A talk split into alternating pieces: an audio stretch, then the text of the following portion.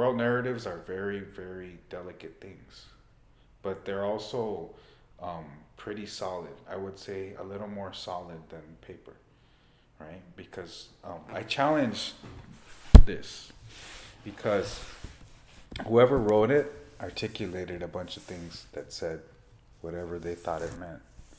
But I might read it, somebody might read it 20 years from now and read, glean very different things from it.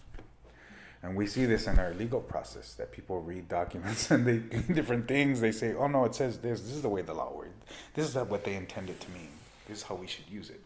And it goes up and up and up. So we can reasonably assume that the written um, word is also not concrete because the nature of human beings is not consistent, right? Our minds are not all the same.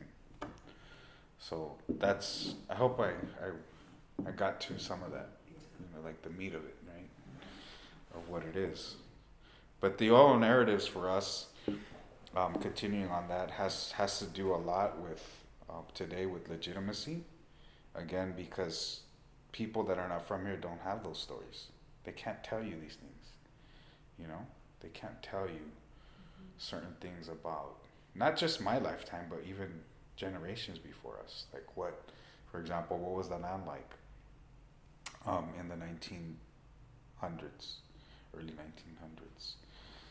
What village did we come from? What was the village life like?